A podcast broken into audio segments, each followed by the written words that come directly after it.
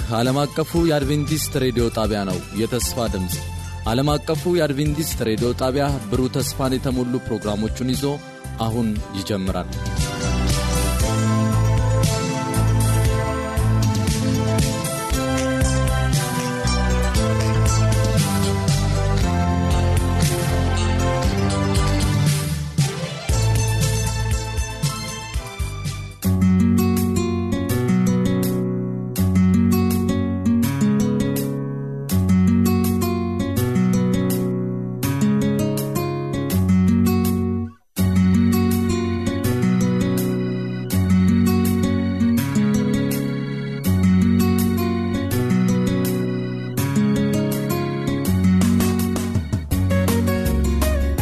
ይስጥልን አድማጮቻችን፣ ይህ የውዳሴ የመንፈሳዊ መዝሙር ክፍለ ጊዜ ነው። አድማጮቻችን ዛሬ የፕሮግራማችን እንግዳ ሆኖ የቀረበው ወንድማችን ዘማሪ ደረጀ ኩራባቸውን ይዘን ቀርበናል። የሕይወቱን ልምድ ያካፍለናል። እንዲሁም ግሩም ግሩም የሆኑትን የእሱን መዝሙሮች በዚህ ክፍለ ጊዜያችን እናዳምጣለን።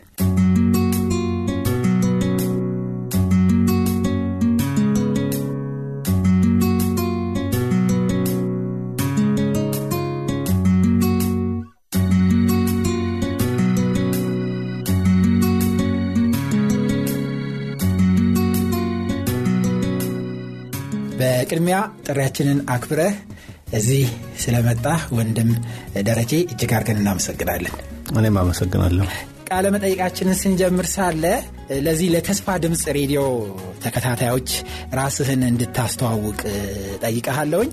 ማለትም የተወለድከው የት እንደሆነ እና ስንት ወንድሞች ስንት እህቶች እንዳሉና አሁን ደግሞ ያለህ የቤተሰብ አቋም በትዳር ላይ ነህ ወይስ እንዴት እንደሆንክ ለአድማጮቻችን ብትገልጽልን። ስሜ ደረጃ ኩራባቸው ይባላል። የተወለድኩት እዚሁ አዲስ አበባ አዲሱ ቄራ በሚባለው አካባቢ ነው ተወልጄ ያደግኩት።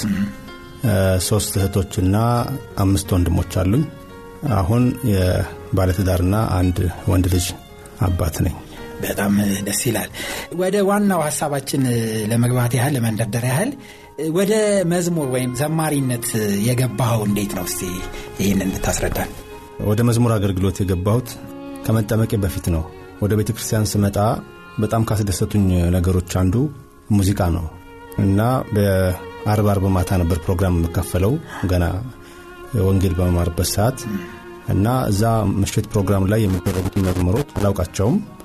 ነገር ግን ጉባኤው ሲዘምር እኔም አብሬ እችለዋለሁ እና ይገርመኛል። እንዴት ቻልኩት የሚል ስሜት ይፈጥርብኛል እና ምናልባት ከዚህ በፊት ደግሞ ዘምሬ ሊሆን ይችላል እላለሁ። ወደ በኋላ እየቆየው ስመጣ በዛ ስሜት መዝሙሮቹን አውቃቸዋለሁና እና እነዚህ ያሉኝን የሙዚቃ ፍቅሮች እግዚአብሔር ወደ አገልግሎት ተጠቀመበት እና በወቅቱ በቤተ ክርስቲያን የነበሩም ወጣት ጓደኞቼ እንድዘምር ኳየር ውስጥ እንድገባ መከሩኝ። እኔም በጣም ደስተኛ ነበርኩ። ወደ ኳየር ገባሁ። ከዛ በኋላ ነው ጥምቀት ሁሉ የተካሄደው። በዚህ መልክ ነው ወደ ኳየር የገባሁት። በጣም ደስ ይላል። በውስጣችን እግዚአብሔር ያስቀመጠው መክሊት ይኖራል እና በአንተም ውስጥ ቀደም ሲል የተቀመጠ የሙዚቃ መክሊት ነበረ ማለት ነው። ያንን ደግሞ ወደ መንፈሳዊነት አዙረህ ተጠቀምክበት። እግዚአብሔርንም በዚህ እያገለገልክ ነው። ይህ በጣም ደስ የሚል ነገር ነው። ግጥም መጽሐፍ፣ ዜማ መድረስ ትችላለህ ወይ? ከቻልክስ ይህንን በልምድ ነው ወይስ በትምህርት ነው ያካበትከው? ውስጥ ይህን ብትነግረን።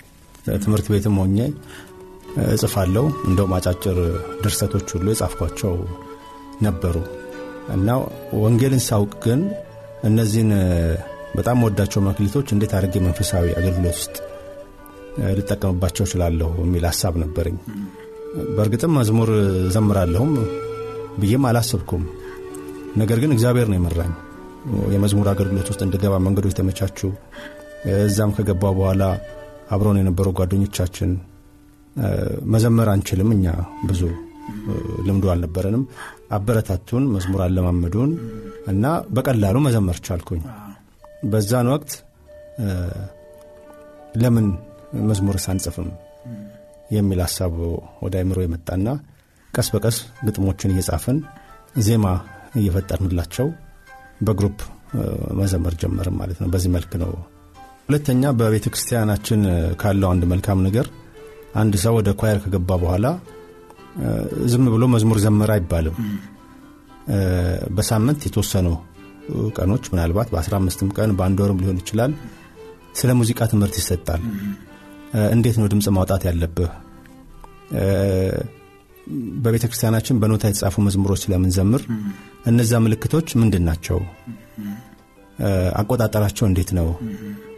ከተፈጥሯዊ ስሜታችን ጋር የተዋህዱ ናቸው ወይ የተባለ ስለ ሙዚቃ ትምህርት ይሰጣል። ኖታ እንዴት እንደሚጻፍ ኖታዎችን ማንበብ እንደምንችል ያበረታቱናል እና እነዛ ስለ ሙዚቃ የሚሰጡት ትምህርቶች ኮንዳክት እንዴት እንደሚደረግ፣ ምት እንዴት እንደሚጠበቅ የተለያዩ ትምህርቶች ከጊዜ ወደ ጊዜ በኳየር ውስጥ ይሰጣሉ እና እነዛን ነገሮች በጣም በጥንቃቄ ነበር ማዳምጣቸው። በዛ መልክ ነው ችሎታውን ለማዳበር የሞከርኩት። እስቲ አሁን ደግሞ ስለ አልበሞች እናውራና ስንት አልበሞች አሁን ሰርተሃል? በካሴት መልክ ወይ በሲዲ? አንድ ካሴት 1994 ዓ ም ላይ የተለቀቀ አንድ ካሴት አለ አዲስ ቀን በሚል ርዕስ። ከዛ በኋላ በዝግጅት ላይ ያለ ነውም ሌላ አንድ ሁለተኛ የመዝሙር ካሴት አለ። እሱም ያው እየተጠናቀቀ ነው። ምናልባት በቅርብ ልንለቀው እንችላለን።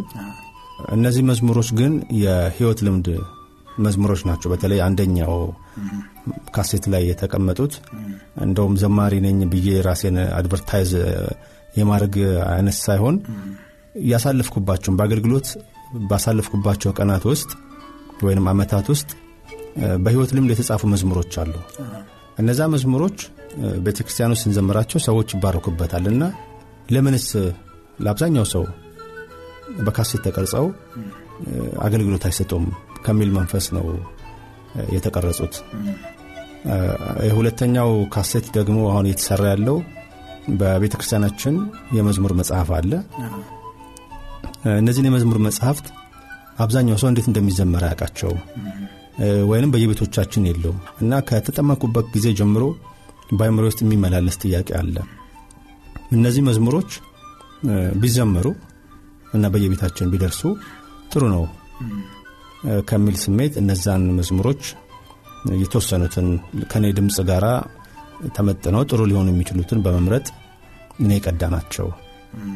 እና እያንዳንዱ ሰው እቤቱም ሆነው ስራ ላይም በተለያየ ዓለም የተበተኑ አባሎቻችን እነዛ መዝሙሮች ሲሰሙ በዚህ በቤተ ክርስቲያን በአምልኮ ላይ የነበረው መንፈስ እንዲያስታውሱት ተደርጎ የተዘጋጀ ነው። ከአዲስ ቀን ከሚለው ከመጀመሪያው አልበም ላይ በጣም የምትወደው መዝሙር የትኛው ነው እና እንዴት እንደተጻፈ ወይም ደግሞ እንዴት እንደደረስከው ለአድማጮች ብትገልጽልን። በጣም የሚገርመው ከተጻፉት ከካሴቱ ላይ ካሉት ሙዚቃዎች የምመርጠው የለኝም።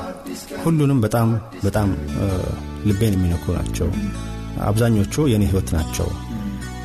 የቤተሰብ ህይወት ናቸው። የጓደኞቼ ህይወት ናቸው። ከዛ ውስጥ ሁለቱ መዝሙሮች በሌላ ሰው የተደረሱ ናቸው። እነሱም በጣም ልቤን ስለነኩኝ ነው እዚህ ውስጥ እንዲዘመሩ ያደረግኩት። አዲስ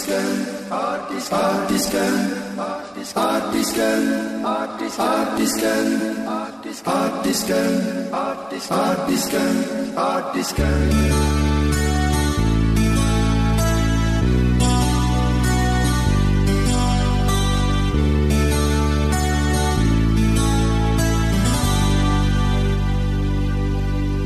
ሰላም የሞላበት ዘመን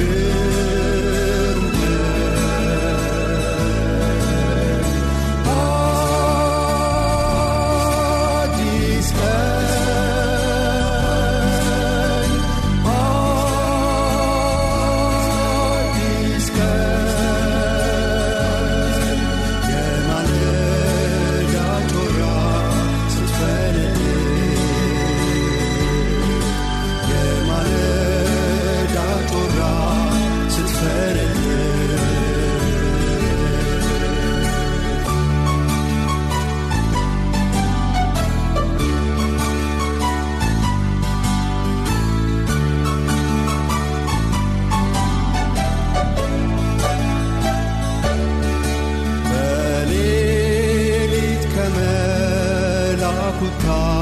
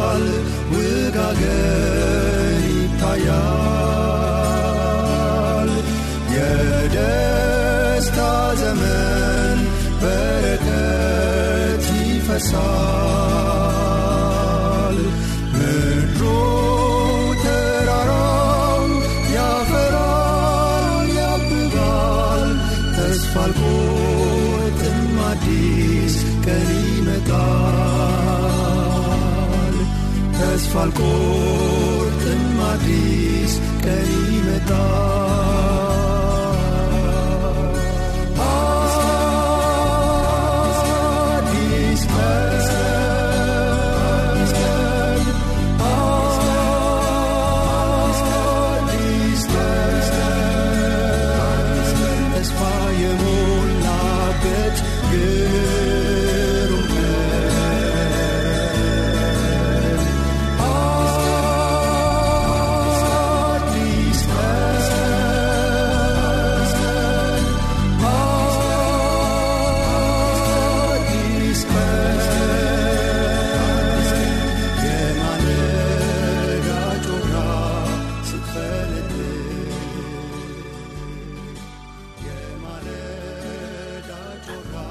መንገዱን አሳየን የሚለው መዝሙር የተጻፈበት ዋናው ምክንያት ምንድን ነው?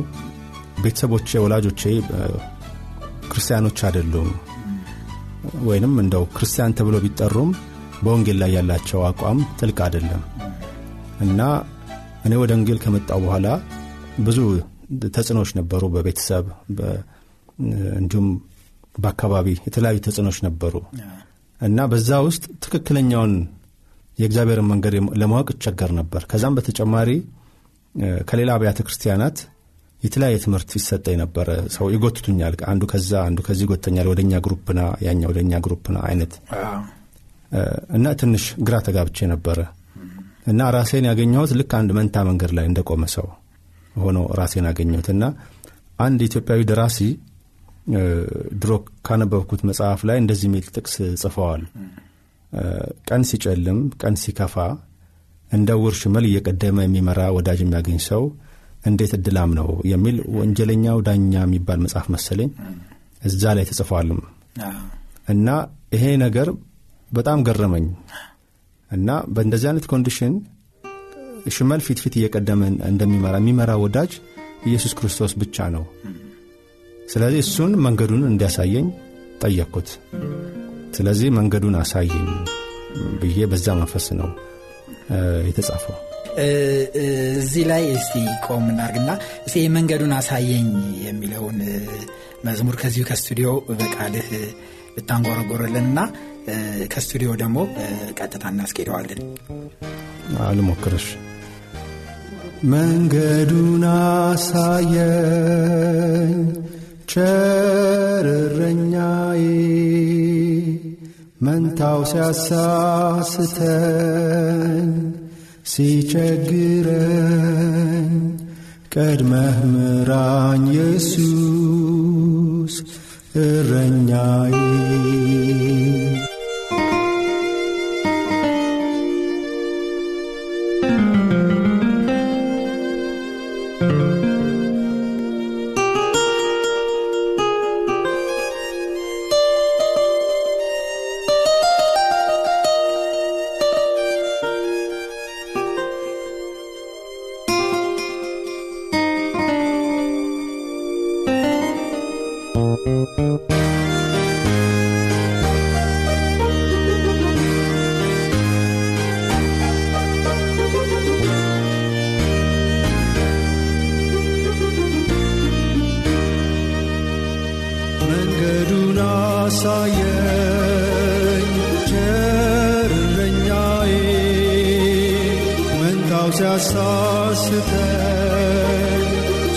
ሲቸግረኝ ቀድመህ ምራኝ ኢየሱስ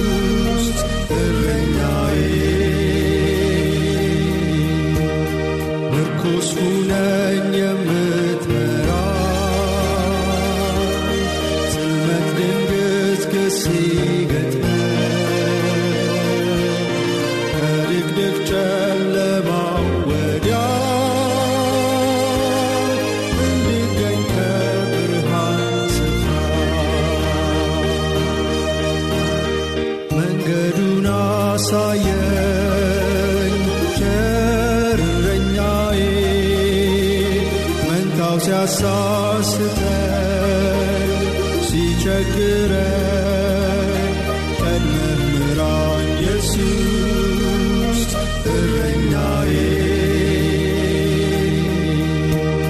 ባስፈሪው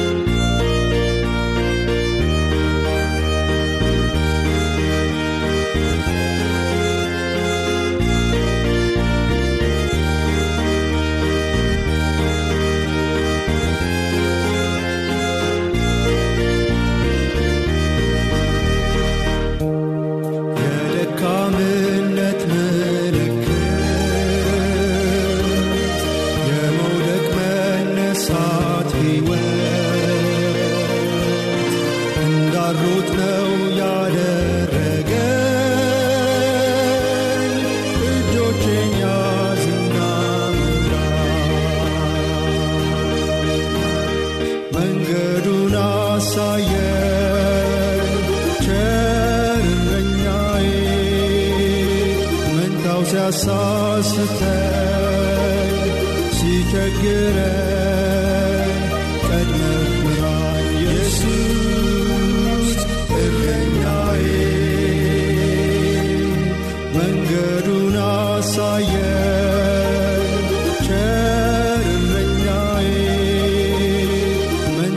ሲያሳስተኝ ሲቸግረኝ ቀድመህ ምራኝ ኢየሱስ እረኛዬ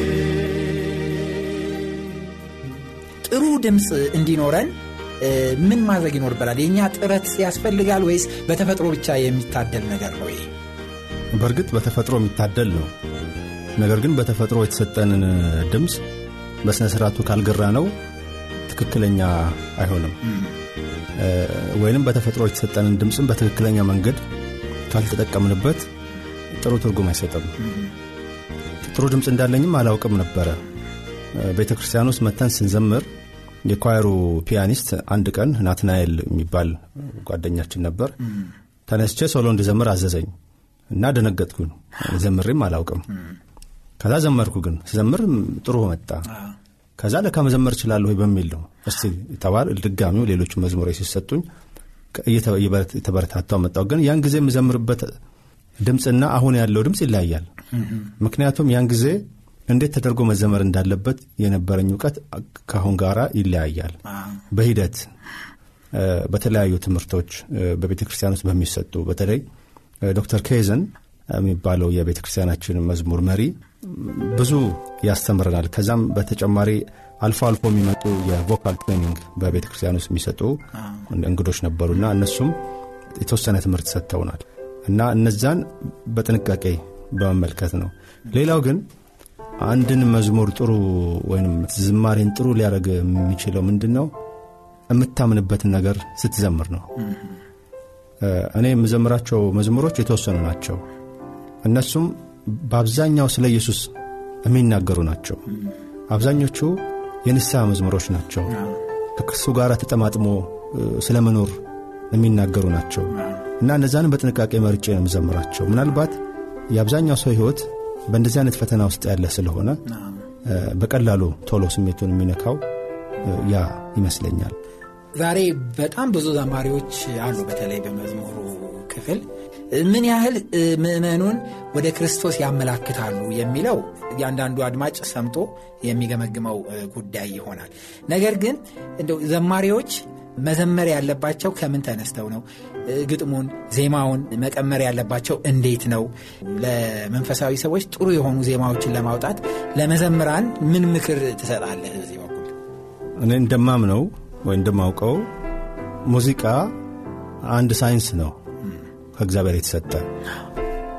ሙዚቃ ደግሞ የራሱ ሕጎች አሉት። አንድ ሰው አንድን ሰው ለማመስገን ሲፈልግ ጥሩ ቃላት መርጦ ያመሰግነዋል። በጣም የሚወደው ሰው ከሆነ ደግሞ በንግግሩ ላይ ትንሽ ዜማ ይቀላቅልበታል። ዜማ ማለት እሱ ነው። ለመልእክቱ የሚመጥን ቃል በተገቢው ዜማ ለሁለተኛው ሰው የትክክለኛ መልእክት ይተላለፋል። አንድ ሰው ሌላን ሰው በጣም በተቆጣ ድምፅ ይቅርታ ሊጠይቁ አይችልም። ይቅርታ የሚጠይቅበት የራሱ የድምፅ ልክ አለ። የተቆጣ ሰውም ቁጣውን በጣም በለሰለሰ ቃል አይገልጽም፣ ወይንም በለሰለሰ ድምፅ አይገልጽም። በጣም የጮኸ ድምፅ ነው። ልክ እንደዛው ሙዚቃ ማለት በእንደዚህ አይነት መልኩ የሚሠራ ሕግ አለው። ስለ ክርስቶስ ስቅለት የምንናገር ከሆነ ቃላታችን ኪነ ጥበባዊ በሆነው መንገድ በጣም ለእግዚአብሔር በምንሰጠው ክብር በተዋቀሩ ቃላት ያንን ሐዘን በሚገልጽ ዜማ መቅረብ አለባቸው። ስለ ክርስቶስ መወለድ ደግሞ የምንናገር ከሆነ ቃላችን የደስታ ቃላት መሆን አለበት። ዜማውንም ማንም ሰው ሲሰማው የደስታ ስሜት የሚፈጥር መሆን አለበት። እነዚህ ሁለቱ ከተጣረሱ መልእክቱ የተዛባ መልእክት ይሆናል። ብዙ ጊዜ የተዘመሩ መዝሙሮች የማያቸው የእንደዚህ አይነት የመዛባት ችግር አለባቸው። አንደኛ የምንናገረው ስለ ምንድን ነው? የምንናገረው ስለ ሐዘን ከሆነ ያንን ሐዘን በሚገልጽ በተዋቡ ቃላት በሥነ ሥርዓት በተዋቀሩ በተጨማሪ በእነዚህ አይነት ቃላት ግጥሙ መዋቀር አለበት። ከዛ ያንን የከበረ መልእክት ሊሸከም የሚችል አብሮ ሊሄድ የሚችል ዜማ አብሮ መሰራት አለበት። እንደዛ ሲሆን በሚሰማው ሰው ላይ ከባድ ተጽዕኖ ያሳድራል። ያለዚያ ግን የደስታውን ዜማ ወይም የሐዘኑን ዜማ በጣም ደስታ በተሞላበት ሙዚቃ ቢደረግ የሚሰማው ሰው ቃላቱ ምንም እንኳን የከበረ ቢሆንም ጠልቆ አይሰማም እና ያንን የሙዚቃውን ሳይንስ ያበላሻል። እንደዚህ አይነት ችግሮች ነው ያየሁትና አንድ ሰው በመጀመሪያ ደረጃ የሚዘምረው ነገር ምንድን ነው? ያምንበታል ወይ? ቢቻል የራሱ የሕይወት ልምድ ቢሆን የበለጠ ለሰውየው ጠቃሚ ይሆናል፣ ለሌሎችም ለማስተማር ይጠቅማል። ባይሆንም ግን የሌሎችም የሕይወት ተመክሮም ከሆነ እነዚህ ነገሮች በሥነ ሥርዓት ታስበውበት አብሮ መሄድ ያለበት ሙዚቃ ምን አይነት ነው? እንዴት ተደርጎ መዋቀር አለበት ሙዚቃውስ ተብሎ ታስቦ ሲሰራ ውጤት ያለው ነገር ያመጣል ብዬ አምናለሁ። እስቲ አሁን ደግሞ ወደ ካሴት እንመለስና አዲስ ቀን ነው የሚለው የካሴቱ ርዕስ።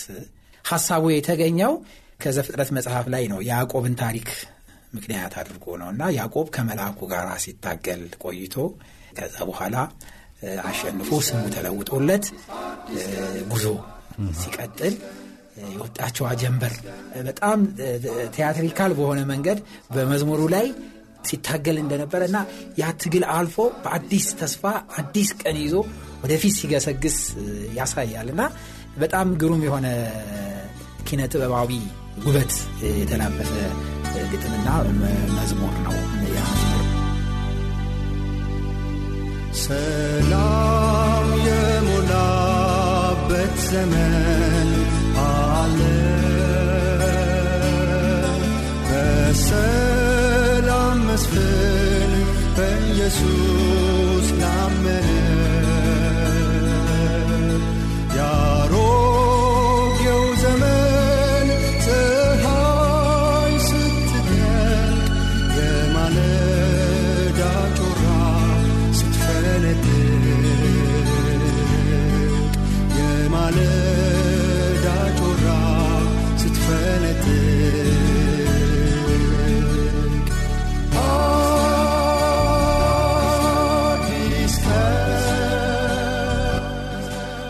በነበረን ቆይታ እንደተባረካችሁ ተስፋ እናደርጋለን። ቀጣዩን ክፍል ሳምንት ይዘን እንደምንቀርብ ቃል እንገባለን። ለሚኖራችሁ ማንኛውም አስተያየት የስልክ መስመራችንን 0115511199 የውስጥ መስመር 242 ወይም 243ን መልእክት ሳጥን ቁጥራችንን ዓለም አቀፍ አድቬንቲስት ሬዲዮ የፖስታ ሳጥን ቁጥር 145 አዲስ አበባ በማለት ደውሉልን፣ ጻፉልን ስንል ልናስተናግዳችሁ በደስታ በመጠባበቅ ነው። ጌታ ኢየሱስ ይባርካችሁ።